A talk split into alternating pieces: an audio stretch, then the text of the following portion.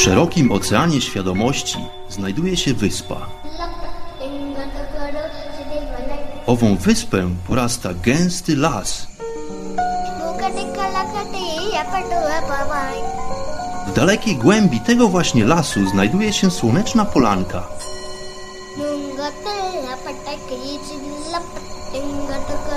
Przy tej oto polance w gorących promieniach słońca stoi sobie pewna magiczna chata.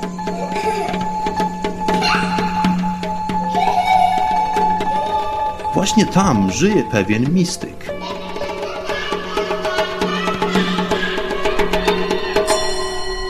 Mam na imię Bart i zapraszam wszystkich serdecznie do wysłuchania programu Chata Mistyka.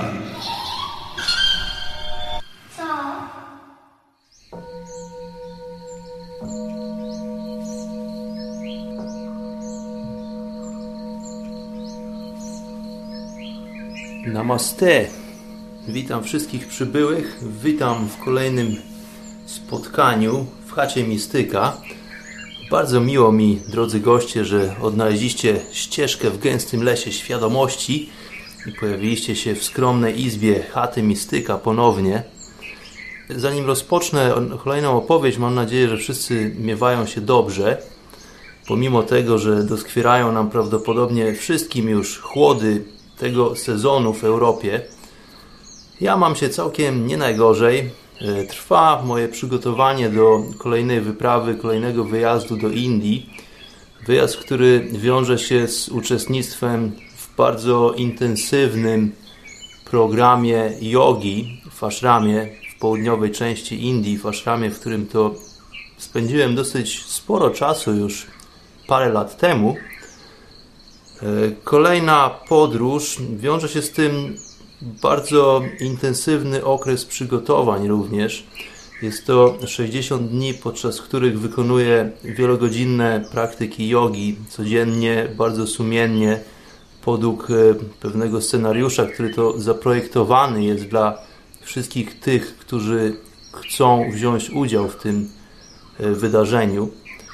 Program będzie bardzo intensywnym e, czasem. Będzie to ośmiodniowy program Dlatego to przygotowanie, to 60-dniowe przygotowanie jest prawdopodobnie równie ważne, jeżeli nie ważniejsze. Wszystko polega na tym, aby dostroić i przygotować organizm, swoją pulę energii oraz umysł do wzięcia udziału w tym niesamowitym przedsięwzięciu. Więc e, kiedy nagrywam dla Was dzisiejszy program, Jestem już, e, w, no, jestem już po 30 dniach owych codziennych, e, skrupulatnych przygotowań, które wiążą się z, z praktyką hatha yogi. Również wykonuję kriya jogę i ćwiczenia pranayam, które wiążą się z, ze specjalną techniką oddechową. Pomimo tego, że jest to 30 dzień około 30 dnia moich praktyk to wcale nie jestem jeszcze w połowie tego procesu, dlatego że rozpocząłem owe przygotowania 10 dni wcześniej niż jest to e, zalecane dla uczestników. Miałem po prostu taką sposobność i czułem tego rodzaju potrzebę, aby oddać się i poświęcić się temu procesowi w troszeczkę bardziej dogłębny sposób. E, więc pomimo tego, że minęło już 30 dni, to nie jest to połowa owych 60 dni. Proces również wiąże się z bardzo mm, szczegółowym odtruciem i oczyszczeniem organizmu. Oprócz tego, że wykonuję praktyki jogi, to mam bardzo skrupulatnie zaprojektowaną dietę. Dieta w pełni wegańska, bazująca jedynie na produktach roślinnych, z czego 50% to surówki tak naprawdę. Chodzi o to, żeby po prostu dostarczać organizmowi jedzenia, które przyswaja najszybciej, z którego to najszybciej i najbardziej skutecznie pobiera energię.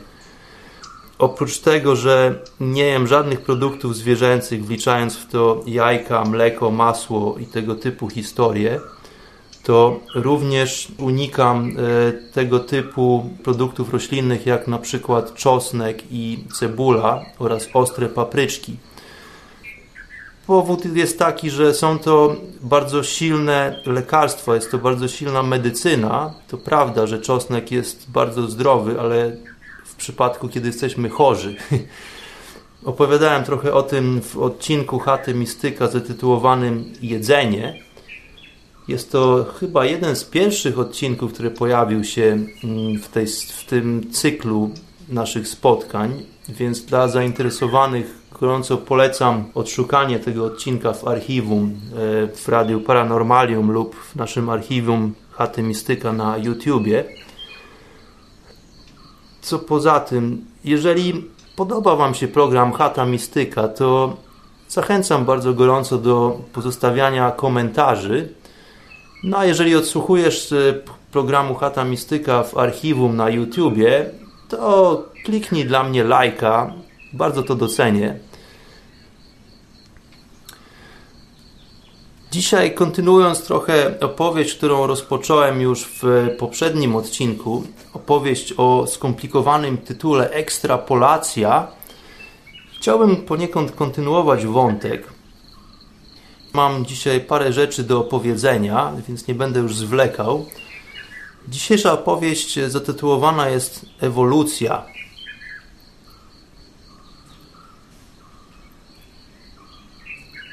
Jednym z najbardziej fundamentalnych procesów przejawiających się w tym istnieniu jest właśnie ewolucja. Jest to jeden z fenomenów, do których zaliczyć można by życie chociażby. Życie jako siła napędowa, stwarzająca w jakiś magiczny dla nas sposób warunki do zaistnienia fizjologii, czy też innych e, tego typu zjawisk. Jednym z takich fundamentalnych, czyli podstawowych elementów może być samo przejawianie się, czyli zamanifestowanie się czegoś z niczego. Jest to również taki czynnik, czy też fakt, który jest tak naprawdę niezbędny do dalszego funkcjonowania w rzeczywistości.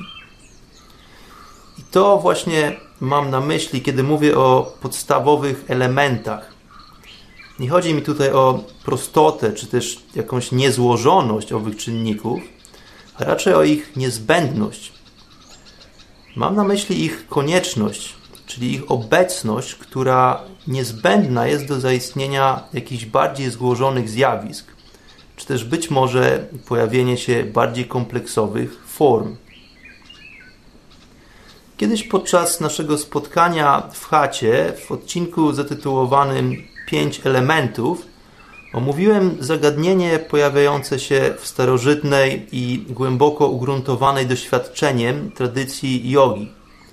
Mianowicie fenomen występowania w stworzeniu, czyli tym, co istnieje w naszej rzeczywistości, pięciu podstawowych, a zarazem fundamentalnych bloków, z których zbudowana jest rzeczywistość tak naprawdę jest to raczej pięć elementów, które umożliwiają nam odbiór czy też konceptualizację świata przedmiotów. Tego świata, w którym to sami istniejemy poniekąd jako przedmiot.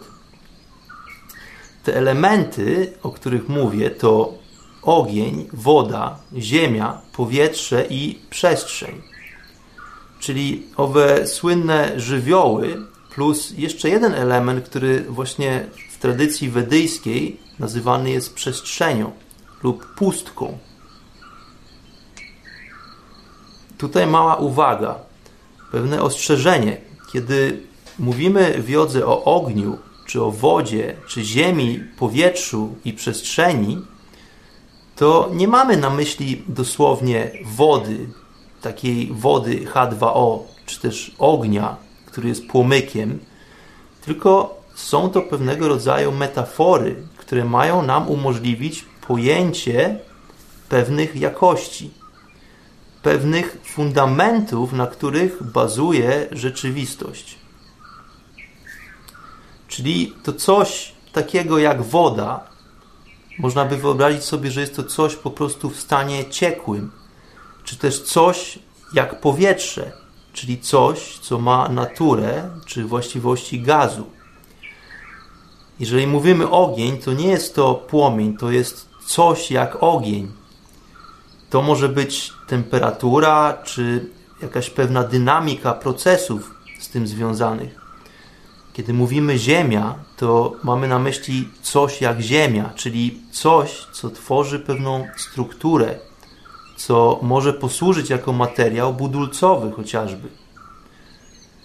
Co chodzi natomiast o przestrzeń, ową pustkę, czy też szunię, jak to określane jest w sanskrycie.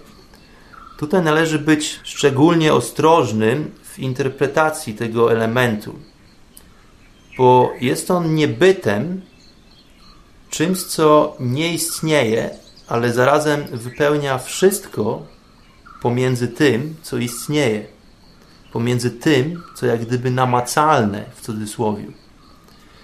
Jest to taki właśnie kontrastowy element, bez którego nic innego nie byłoby możliwe.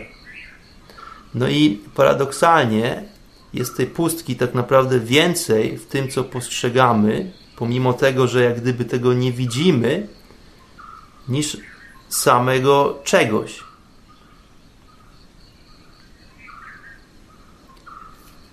Tak dzieje się w skali mikro, zarówno jak i w skali makro. Na poziomie atomowym, jeżeli przyjrzymy się budowie atomu, to jest tam więcej przestrzeni niż tego czegoś, co uważamy za materiał budulcowy. Tylko my tego po prostu nie widzimy.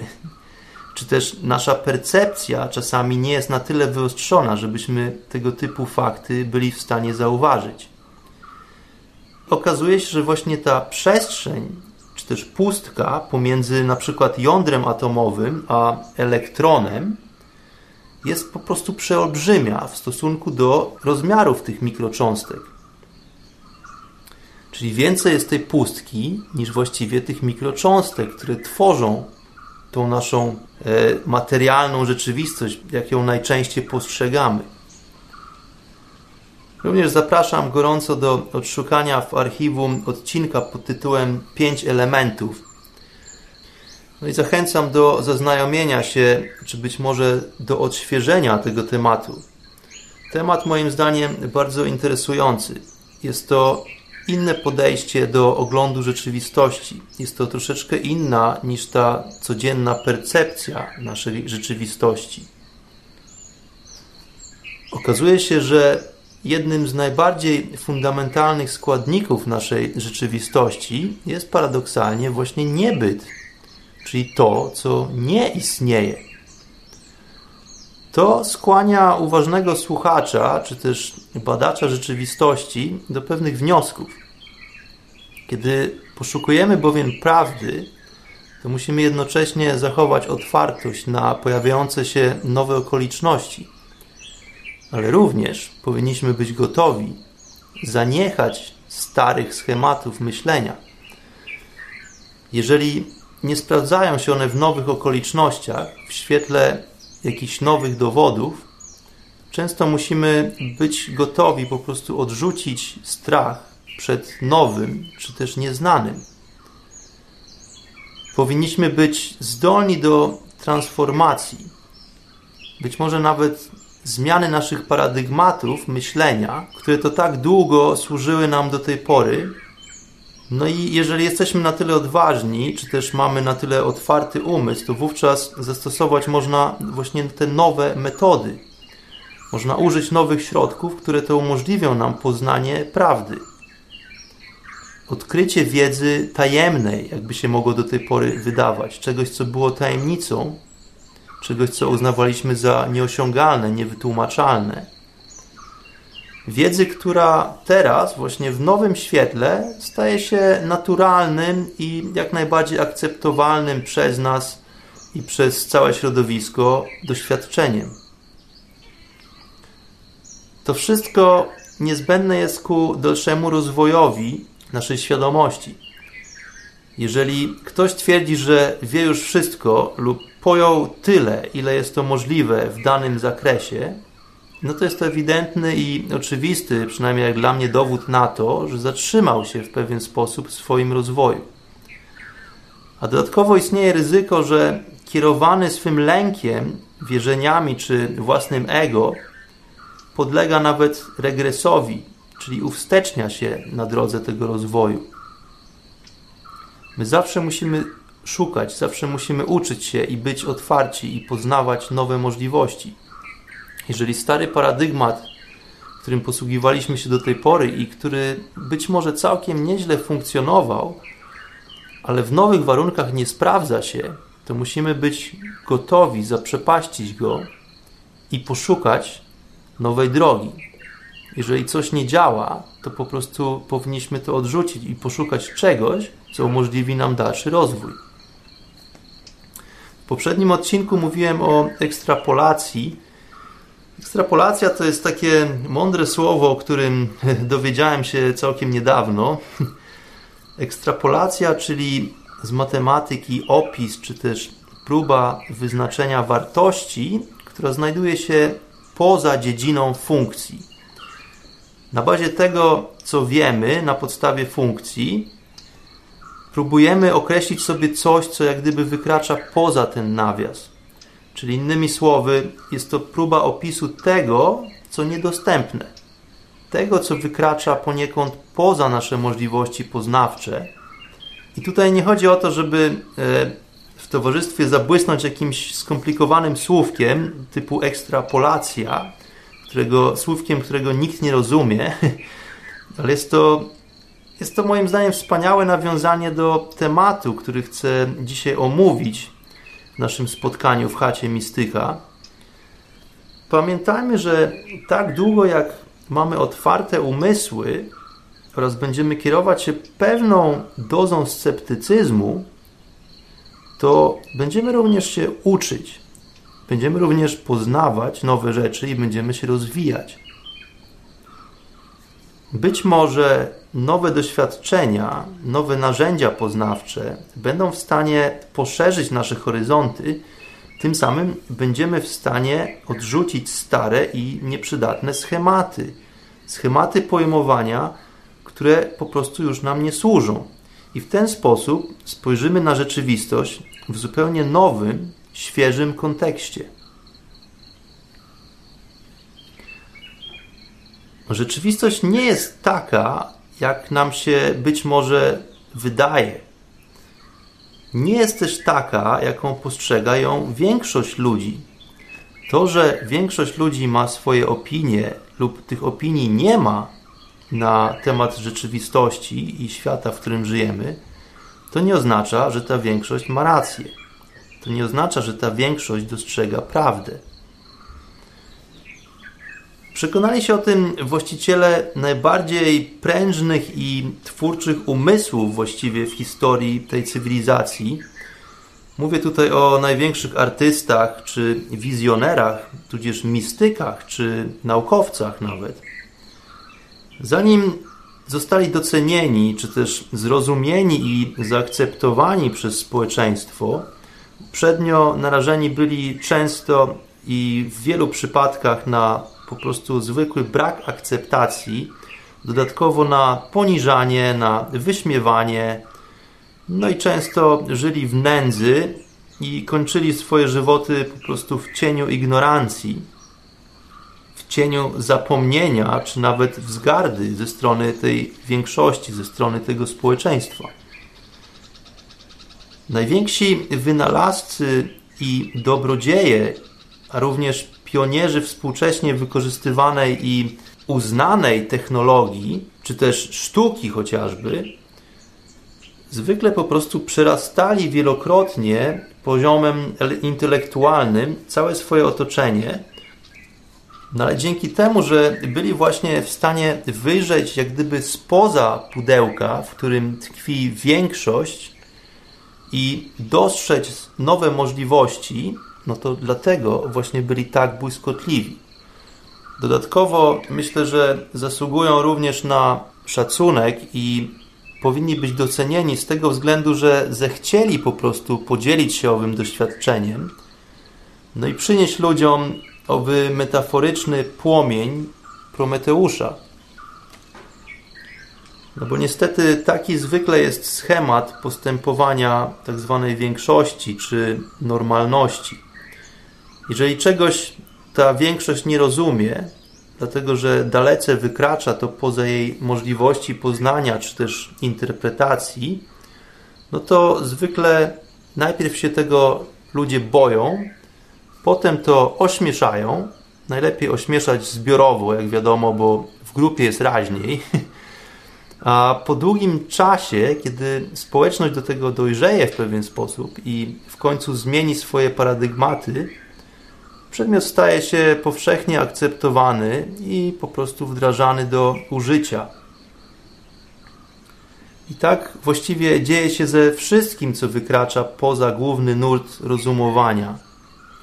A co jednocześnie, pomimo początkowych oporów, staje się dźwignią w pewien sposób umożliwiającą rozwój całości.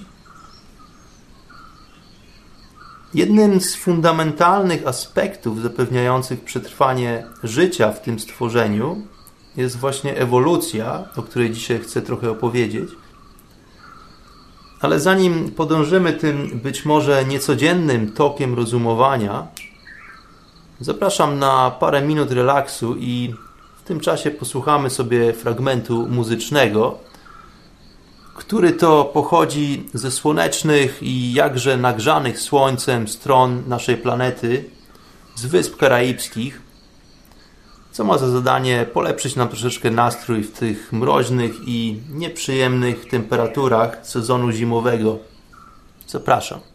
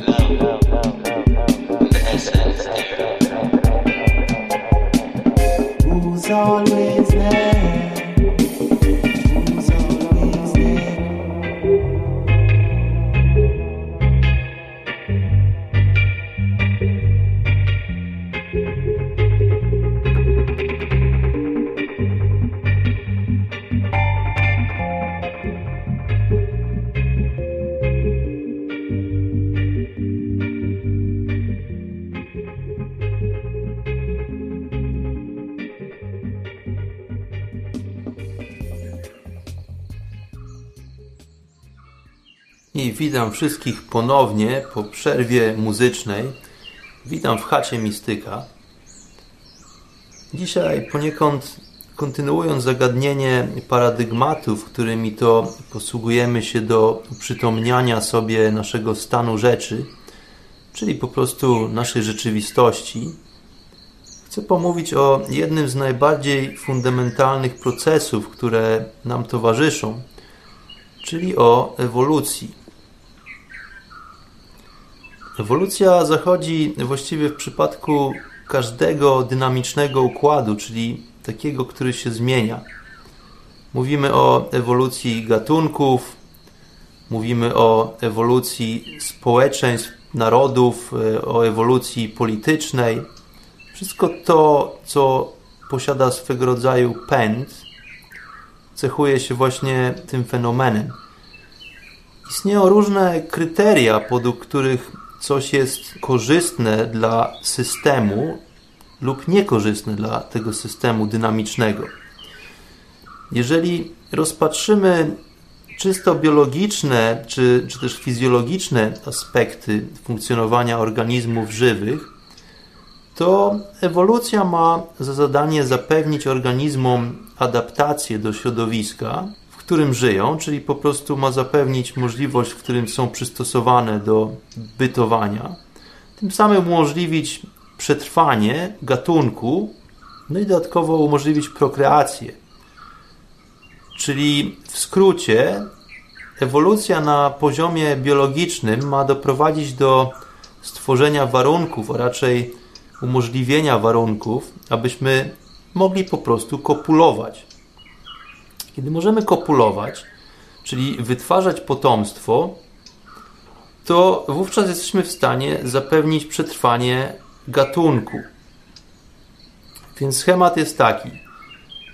Ewolucja prowadzi do tego, aby organizmy mogły kopulować, wytwarzać potomstwo, a następnie zapewnić potomstwu byt do momentu, kiedy to potomstwo jest jak gdyby zdolne samodzielnie przetrwać, a tym samym po prostu kopulować i wytworzyć kolejne potomstwo. I tak dalej, i tak dalej. No i na tym właściwie w skrócie polega zachowanie gatunków. Więc tutaj w przypadku człowieka, według joginów, ten proces, ta ewolucja biologiczna jest już dla nas zakończona. To znaczy, organizm ludzki jest najbardziej wysublimowanym z możliwych gadżetów na tej planecie. Jeżeli rozejrzymy się dookoła, to jesteśmy najbardziej kompleksowym organizmem w całym tym królestwie zwierząt, które nas otacza. I tutaj nie chodzi o to, że jesteśmy najsilniejsi, czy też najszybcy, czy możemy najdłużej wytrzymać pod wodą chociażby, no bo zdajemy sobie doskonale sprawę, że tak nie jest. Ale mamy z drugiej strony najdoskonalsze zdolności adaptacyjne. I to nie z powodu ciała pokrytego pancerzem jakimś czy grubym futrem, no raczej z tego względu, że posiadamy pewną dozę inteligencji, która to umożliwia nam wytwarzanie narzędzi. A dodatkowo mamy umiejętność myślenia abstraktami. Czyli jesteśmy w stanie wyobrażać sobie rzeczy. Jesteśmy w stanie powoływać do istnienia w naszych umysłach to, co nieistniejące. To właśnie do tego stopnia wyewoluował nasz mózg, aby dać nam możliwość kojarzenia faktów, a tym samym sposobność do przewidywania zjawisk i wykorzystywania ich podług naszej woli. Więc pod tym względem pod tym względem fizjologicznym, według joginów, ewolucja człowieka na tej planecie wydaje się być już zakończona. Na tej planecie, czyli w tych konkretnych warunkach. W tych warunkach, które to właśnie sprawiły, że wyglądamy tak, jak wyglądamy, że mamy nogi, aby poruszać się po powierzchni, mamy płuca, aby oddychać powietrzem, Mamy oczy, aby postrzegać światło odbite od przedmiotów, no ale to wszystko tak naprawdę tylko pozornie i za chwilę do tego dojdę. Ale chodzi mi o to, że struktura i kształt naszych rzekomych organizmów jest taka, jaka jest, ze względu na te właśnie wszystkie warunki zaistniałe na tej planecie. Chociażby pierwiastki obecne w tej atmosferze, czy oddziaływanie księżyca, czy słońca i wszystkich innych elementów tej układanki właśnie wybiera, wywierają wpływ na naszą formę. Czyli innymi słowy, jest to zespół reguł, które to próbujemy sobie przedstawić w formie nauk fizycznych, czy też chemicznych, czy medycznych itd. Tak Reguły, czyli są to pewne zasady. Zasady, czyli z jednej strony coś, co nas ogranicza, a z innej strony być może umożliwia nam funkcjonowanie. Więc z jednej strony reguły to jest coś, co, co jak gdyby dyktuje zasady gry, a z drugiej strony jest to coś, co umożliwia naszą formę. Bo gdyby nie ten zespół zasad, czy tych norm, czy ograniczeń, to nie byłoby też naszych definicji tego, czym mamy być w tym istnieniu. Że mamy być tacy, dlatego że są takie zasady panujące w tym świecie. Gdyby nie było tych definicji, czyli w pewnym stopniu zawężania możliwości, nie byłoby też również naszej formy, czy też tej naszej ramy ludzkiej. Gdyby nie było tej naszej ludzkiej formy, to byśmy po prostu nie istnieli. No na szczęście udało się, jesteśmy, istniejemy, mamy kształt i formę, no i dodatkowo uwikłani jesteśmy w całą tą nieskończoną masę zależności i cały szereg dramatów, które się z tym wiążą pozornie. No ale dopóki coś się diametralnie nie zmieni w tym naszym środowisku, w tym układzie, to też nie zmieni się nasza ludzka postać. Przynajmniej pod względem biologicznym, bo o tym tutaj mówię. Ten nasz kosmiczny skafander w cudzysłowie, w którym to jesteśmy powołani do istnienia, nie nabierze diametralnie innej formy i nie przeistoczy się, jeżeli w jakiś sposób radykalny nie zmienią się warunki na tej planecie. Czyli w jakiś radykalny, bardzo silny sposób musiałyby zmienić się warunki klimatyczne chociażby, czy też, nie wiem, zawartość e, tlenu w atmosferze, żebyśmy musieli zacząć mutować ten nasz organizm, tą naszą ramę cielesną, której to właśnie istniejemy tutaj. Jeżeli natomiast nie zmienią się nasze warunki w otoczeniu, no to też nie zmieni się raczej nasz organizm ludzki jego kształt. Pod tym kątem ewolucja człowieka jest właściwie skończona. No ale co to oznacza? Czy to oznacza, że to już jest koniec gry, że nie ma już dalszego sensu, że nie ma możliwości rozwoju? No na szczęście nie. Ludzie to nie tylko ciałka napędzane magiczną energią życia, ale również, a może właściwie przede wszystkim, są to agenci świadomości. I to tu właśnie ewolucja ma nieskończone pole do popisu. I to dokładnie nieskończone ten proces jest otwarty i praktycznie niemożliwy do zastopowania. Proces niebywale dynamiczny, w którym uczestniczy każdy obecny. Proces, który co chwila poszerza spektrum i odsłania nowe horyzonty. I tak jak w przypadku ewolucji biologicznej, która ma za zadanie umożliwić funkcjonowanie i rozmnażanie się danego gatunku w danych warunkach, tak ewolucja percepcji ludzkiej, a co za tym idzie świadomości, wydaje się być nieposkromiona i nieograniczona. Ale o co chodzi z tymi warunkami, do których przystosowują się gatunki? Otóż to, że gatunek ewoluuje, nie zawsze oznacza, że organizm czy jego funkcje stają się bardziej kompleksowe, czy też bardziej skomplikowane.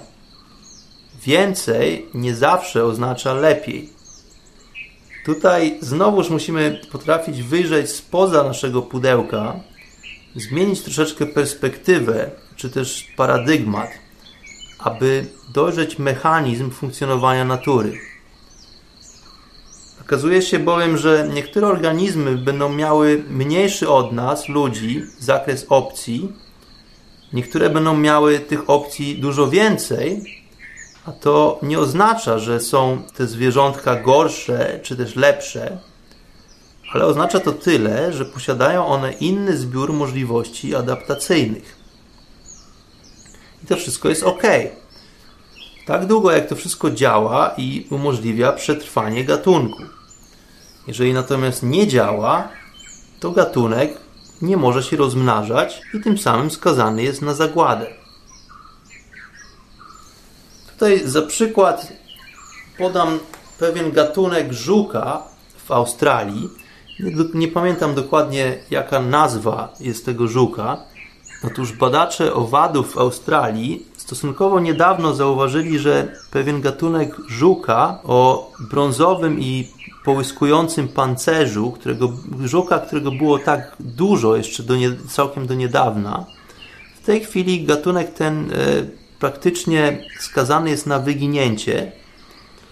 Okazało się bowiem, że, że samiec żuka, który jest dużo mniejszy od samicy, poszukuje właśnie większej partnerki, a kieruje się jedynie pewnym określonym zakresem cech owej partnerki, która po prostu ma być brązowa, ma błyszczeć się i ma mieć takie kropki, takie wypukłości na swoim pancerzu, na skrzydełkach. Ze względu na działalność człowieka, i to taką przykrą działalność człowieka, dlatego że e, po prostu zanieczyszczenie powoduje pojawianie się e, szklanych butelek po piwie, rozrzuconych w różnych miejscach w naturze Pewna firma produkująca piwo produkuje swój napój w brązowych butelkach, które dla żuka o bardzo ograniczonych możliwościach rozpoznawania e, pewnych faktów natury wygląda po prostu jak bardzo dorodna, duża samiczka tego samego gatunku. No i biedne e, samczyki żuków po prostu próbują kopulować ze szklaną butelką, no i również w tym przypadku okazuje się, że jeżeli coś jest duże czy też większe, to nie oznacza, że jest lepsze, no bo efekt jest e, łatwy do przewidzenia. Bardzo przykry natomiast dla gatunku, dlatego że e, to, co błyszczy, jest brązowe i ma wypustki, niekoniecznie jest przedstawicielem płci przeciwnej tego samego gatunku. No i z tego względu właśnie okazuje się, że e, żuczki, które tak sumiennie próbują zapylić e, swoje partnerki, kończą właśnie na dziwnych orgiach, e, które związane są z pustymi brązowymi butelkami po piwie. No i z tego powodu gatunek prawie e, wyginął, jest już na wymarciu, więc taka przykra informacja. Innym przykładem zdolności adaptacyjnych, które to wytworzyła nam ewolucja, jest ośmiornica. Nie wiem, czy każdy zdaje sobie sprawę, ale ośmiornica posiada 9 mózgów, posiada 3 serca, a jej krew na dodatek jest niebieska.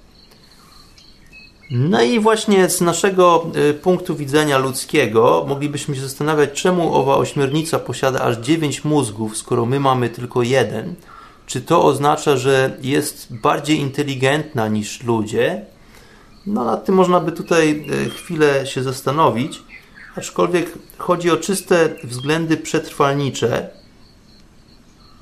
Okazuje się, że pewne organy, pewne cechy innych gatunków zwierząt mogą dużo różnić się od tego, jak stworzony jest organizm człowieka, ale tak naprawdę w naturze chodzi tylko o to, żeby coś działało w danym środowisku i żeby pozwalało na funkcjonowanie danego gatunku.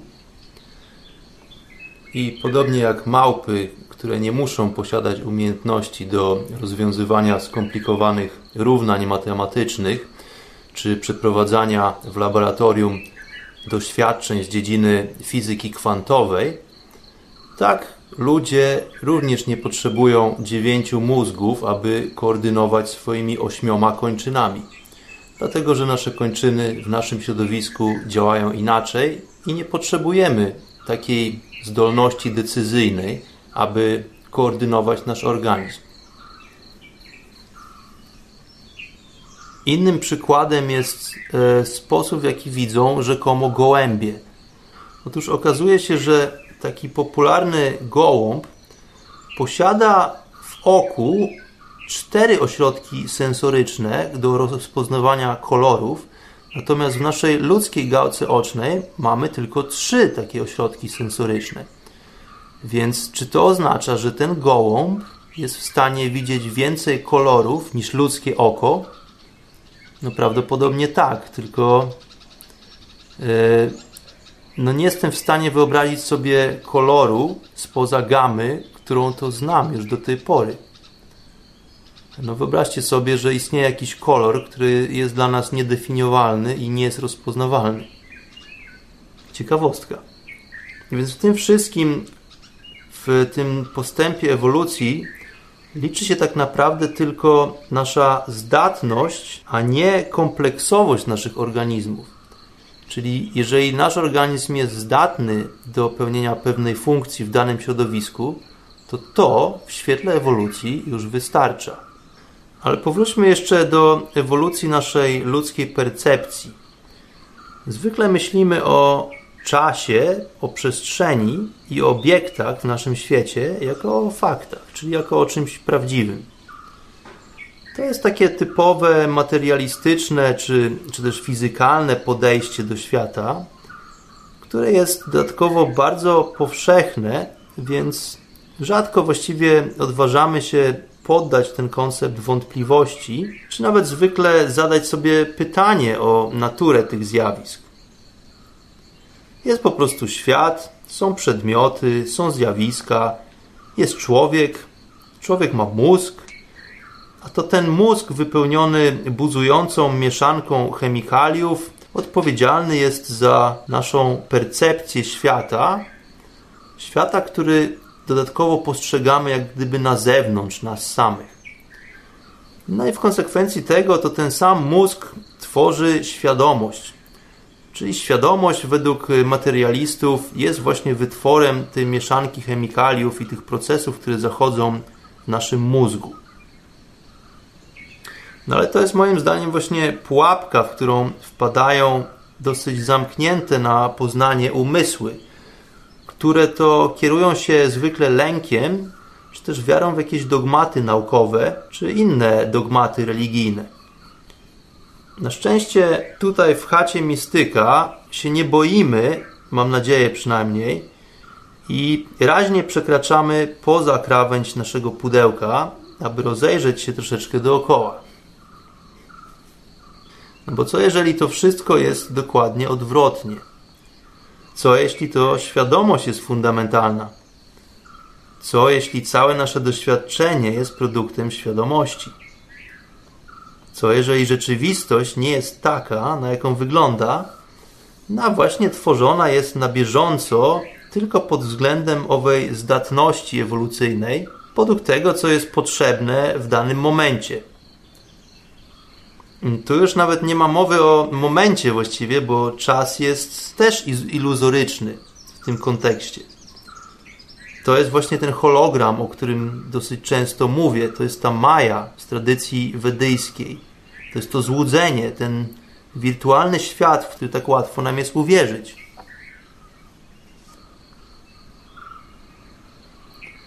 W tej chwili pojawia się już coraz więcej dowodów naukowych na taką tezę że świat jest iluzorycznym wytworem naszej świadomości, że bierzemy udział w tej grze, w tej wirtualnej grze i pomimo tego, że ta postrzegana przez nas rzeczywistość obiektów i materii wydaje się być tak realna, to jest to tak naprawdę rzeczywistość wirtualna o bardzo wysokiej rozdzielczości.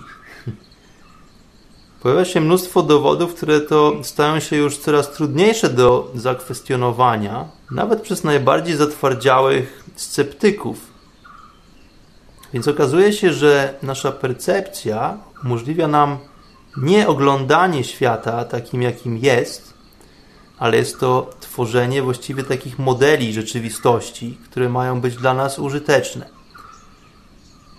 No bo liczy się tak naprawdę wynik końcowy, ten rezultat naszej interakcji z przedmiotem, czy też z innymi jednostkami świadomości, a nie tak bardzo sam przedmiot. Liczy się zdolność do modulowania informacji. Dlatego każdy z nas, z tych agentów świadomości, jak to sobie możemy nazwać, interpretuje świat na własny sposób. A tym samym ten świat właściwie kreuje. To jest ta alchemiczna zdolność do transmutacji. Pomyślić coś i to jest. To już zresztą powoli dzieje się. Jesteśmy w stanie przywoływać czy powodować zjawiska nie przy użyciu magicznych zaklęć, a przy udziale technologii. Technologii, która staje się naturalnym i powszechnym narzędziem przydatnym do zwielokrotnienia możliwości naszych umysłów.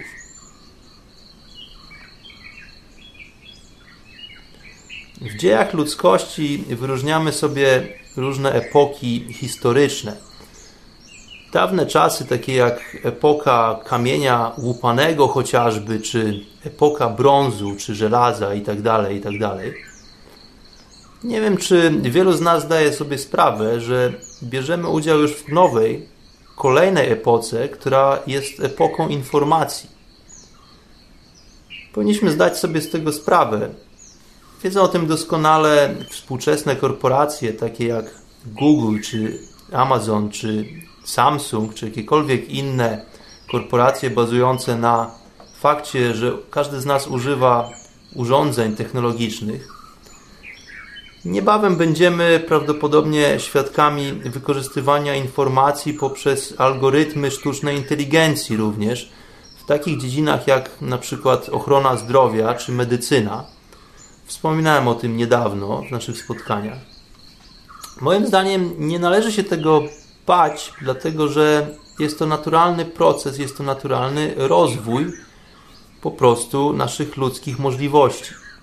Tak więc moim zdaniem oczywiste jest to, że od dłuższego czasu już właściwie żyjemy w epoce informacji, Natomiast nie dla wszystkich oczywiste jest to, jakie są konsekwencje tego rozwoju i postępu technologii. Otóż, jeżeli popatrzymy na rozwój technologii w odpowiednim świetle, z odpowiedniego kąta, to bardzo szybko uprzytomnimy sobie, że to, co kiedyś nazywane kategorią science fiction, w tej chwili jest już jak gdyby dniem powszednim. I to, co kiedyś wydawało się fantazją, w tej chwili bardzo skrupulatnie i dynamicznie i prężnie wkracza w każdą dziedzinę naszej ludzkiej egzystencji. Chociażby warto sobie tutaj zdać sprawę z tego, że właśnie owy dynamiczny rozwój technologii doprowadził nas do momentu, w którym to właśnie, szanowni słuchacze, stajemy się cyborgami. Ja wiem, że jest to myśl dosyć szokująca, to, co mam tutaj na myśli, to wykorzystywanie technologii przy pomocy tego urządzenia, które każdy z nas, właściwie większość z nas, można powiedzieć śmiało, posiada. Mówię tutaj o telefonie komórkowym. Sam telefon komórkowy to tylko narzędzie, to tylko forma interfejsu, czyli takiego panela dostępu do całej niesamowicie głębokiej bazy informacji telefon połączony z internetem zamienia się w urządzenie, które jest po prostu przedłużeniem naszej inteligencji, naszej pamięci, jest w stanie przeliczać informacje dużo szybciej i skuteczniej niż jesteśmy to w stanie zrobić my, nawet przy użyciu analogowego kalkulatora, czy też elektronicznego kalkulatora, ale takiego, którego obsługujemy przez nasz analogiczny palec. Więc po krótkiej chwili zastanowienia dojdziemy szybko do wniosku, że właściwie ta epoka już nastała. Informacja w tej chwili dostępna jest dla każdego dosłownie na wyciągnięcie koniuszka palca, czy też kciuka w przypadku większości użytkowników telefonów komórkowych. To są właśnie te smartfony. To jest ta smart technologia, która pozwala nam poszerzyć nasze horyzonty doświadczenia, tym samym nadal podążać procesem ewolucji i rozwijać naszą percepcję. Problemem w tej chwili jeszcze jest to, że owy interfejs, czyli to urządzenie, które stoi jak gdyby na granicy pomiędzy naszą ludzkością, a tak naprawdę rzeczywistością informacji dostępnej, czy też potencjalnej informacji, do której mamy dostęp na każde zawołanie, ta technologia jeszcze w tej chwili jest dosyć słaba. Słaba w tym sensie, że telefon i dostęp do informacji poprzez owy portal jest jeszcze stosunkowo bardzo wolny. Ale technologia rozwija się w zatrważającym tempie. Zatrważającym dlatego, że właśnie te algorytmy komputerowe rozwijają się dużo szybciej niż jest w stanie za tym nadążyć nasz ludzki organizm.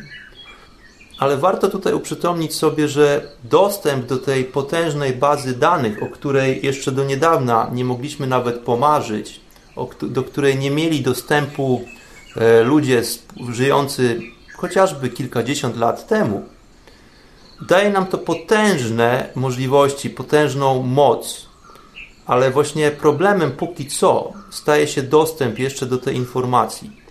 Ale jest to kwestia naprawdę już tylko paru lat.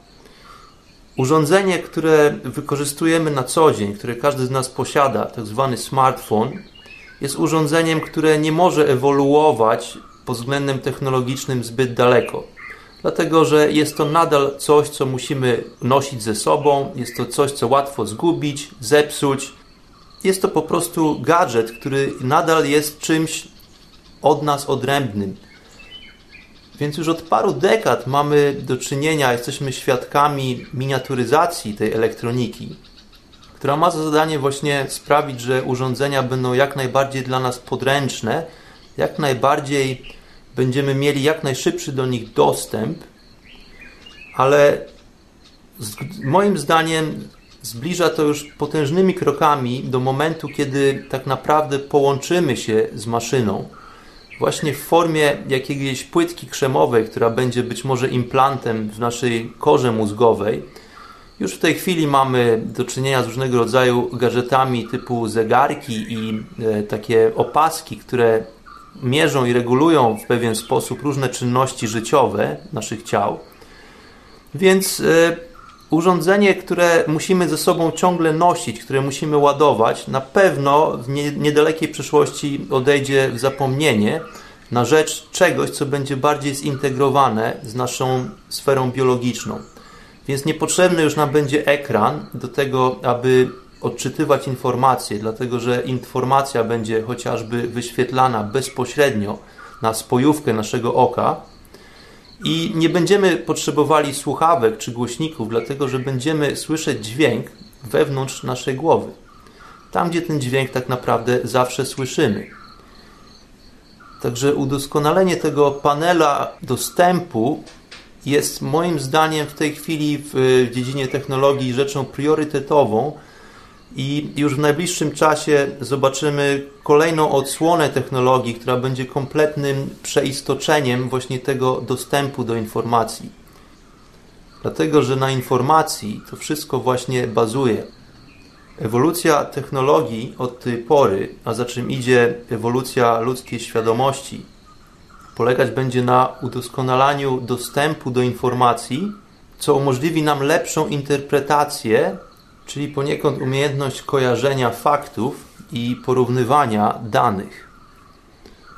Do tego właśnie to wszystko moim zdaniem obecnie zmierza pod kątem rozwoju technologii. Także w tym świetle, jeżeli ponownie zadamy sobie pytanie, to czy tak naprawdę nie jesteśmy już cyborgami? Ja myślę, że nie jest to forma szaleństwa, raczej naturalny rozwój, naturalny postęp egzystencji naszej ludzkiej. Natomiast należy być oczywiście uważnym. Zawsze ostrzegam, że technologia może przynosić nam korzyści, tak samo jak może tworzyć szkodę. Dlatego powinniśmy pozostać w pewien sposób czujni, ale jednocześnie nie powinniśmy bać się podjęcia pewnego rodzaju koegzystencji właśnie w tym procesie ewolucji. W naturalny sposób musimy zaakceptować to, że żyjemy w symbiozie ze wszystkim, co nas otacza, dlatego że sami jesteśmy tym, co nas tak naprawdę otacza. To my kreujemy rzeczywistość. Każdy z nas w indywidualny sposób, ale jest to ogólna pula świadomości, ogólna pula doświadczeń. Więc liczą się tutaj takie cechy jak pozostanie w jedności z innymi, z innymi agentami świadomości, z innymi organizmami na tej planecie, z samą planetą. Nie zapominajmy o tym, że planeta pała do nas nieprawdopodobną miłością i tak naprawdę stwarza nam warunki do istnienia. Tym samym więc powinniśmy się odwzajemniać wobec natury. Ale jeżeli jesteśmy w stanie umożliwić właśnie mm, pewnego rodzaju jedność, jeżeli jesteśmy w stanie dostrzec jedność z innymi, z naszym otoczeniem, ze światem, z roślinami, ze zwierzętami, jeżeli jesteśmy w stanie przejawić miłość do życia, miłość do natury, to właśnie wówczas mamy okazję do przebycia pewnego doświadczenia mistycznego, również przy udziale owej technologii. Jesteśmy w stanie wykroczyć poza ten obręb naszych ograniczeń. Więc ewolucja trwa, czy nam się to podoba, czy nie. W tej chwili e, naukowcy datują początek życia na Ziemi na 3,75 miliarda lat. Ta data ustawicznie się cofa ze względu na nowe wypływające informacje, również ze względu na rozwój owej technologii, która umożliwia to nam e, określenie czy też poszerzenie naszej domeny wiedzy. Tak więc ewolucja świadomości jest procesem właściwie nie do zatrzymania. Jest to jedyna możliwa droga postępu. Świadomość nie może przestać istnieć. To byt totalny, spoza tej rzeczywistości, spoza tego obrębu zasad, uzależnień czy też limitacji. Organizm, ciało, materia może zostać w pewnym sensie unicestwiona. W pewnym sensie, no bo znowu, jeżeli odwrócimy ten paradygmat, są to nadal tylko i wyłącznie produkty naszej świadomości. To jest program, czy też hologram, którym bawi się owa świadomość. Świadomość sama to złudzenie świata materialnego produkuje, stwarza warunki do interakcji, poprzez którą cały układ moduluje się i podlega transformacji. Następnie świadomość sobie obserwuje ten własny eksperyment i nieustannie się z niego uczy. Czasem coś nie wychodzi, jak to w eksperymentach, czasem coś się nie powiedzie, czasem trzeba dodatkowo zapłacić jakąś wysoką cenę. Pojawia się na przykład jakiś kataklizm, ginie jakiś gatunek, być może znika większość ludzi, chociażby w przypadku jakiejś wojny, konfliktu militarnego. Być może pojawia się jakaś zaraza, jakaś choroba. Być może jest to właśnie wojna nuklearna i znika połowa czy nawet więcej populacji. Wszystko za sprawą nieudolności właściwie posługiwania się własnymi zasobami czy też możliwościami. Posiadamy nieograniczoną wolę, posiadamy wyobraźnię, czyli myślenie abstrakcyjne. A z drugiej strony klęskę powodują takie czynniki jak ludzki lęk, ego czy też wiara. Ale ogólny balans świadomości zawsze jest właściwie dodatni. To, co z przyziemnej perspektywy może być odbierane jako dramaty, ludzkie nieszczęścia, troski, z wyższego pułapu, z tego pułapu szerszej świadomości to są tylko tak naprawdę lekcje, to są tylko doświadczenia. Ale dlaczego właściwie świadomość musi się uczyć? Bo skoro ciągle przeobraża się w coś coraz lepszego, to wskazywałoby to być może na to, że ten potężny absolut, którym jest świadomość, jest w pewien sposób niedoskonały. Skoro musi się uczyć, to znaczy, że czegoś nie wie. To znaczy, że czegoś jej brakuje.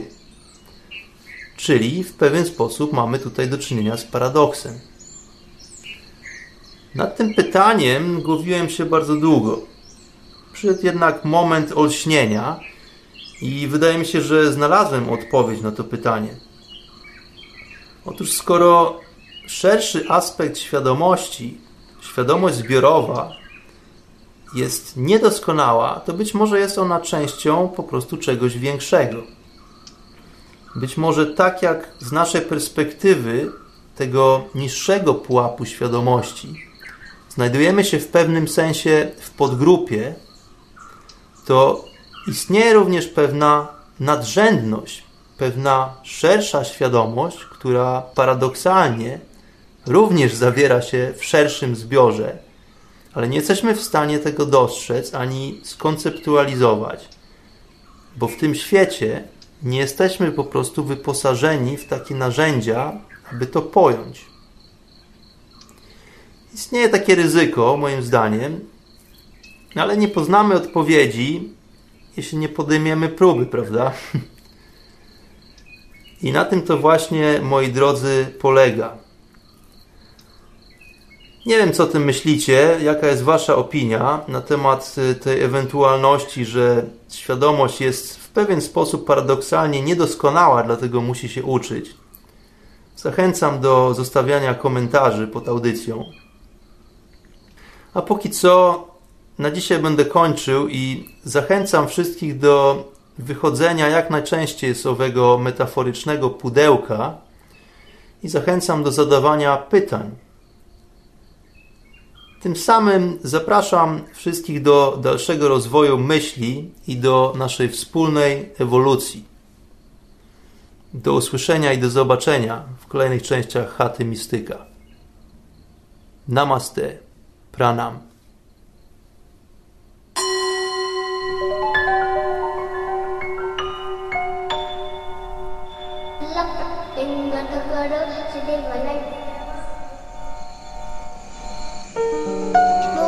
കളകട്ടി എപ്പെട്ടു അപ്പമായി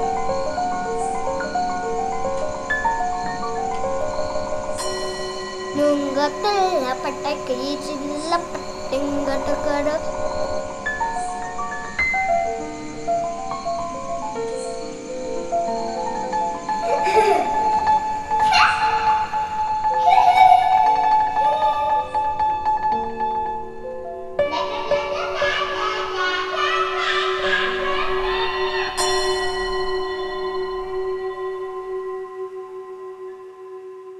Hatha Mistyka.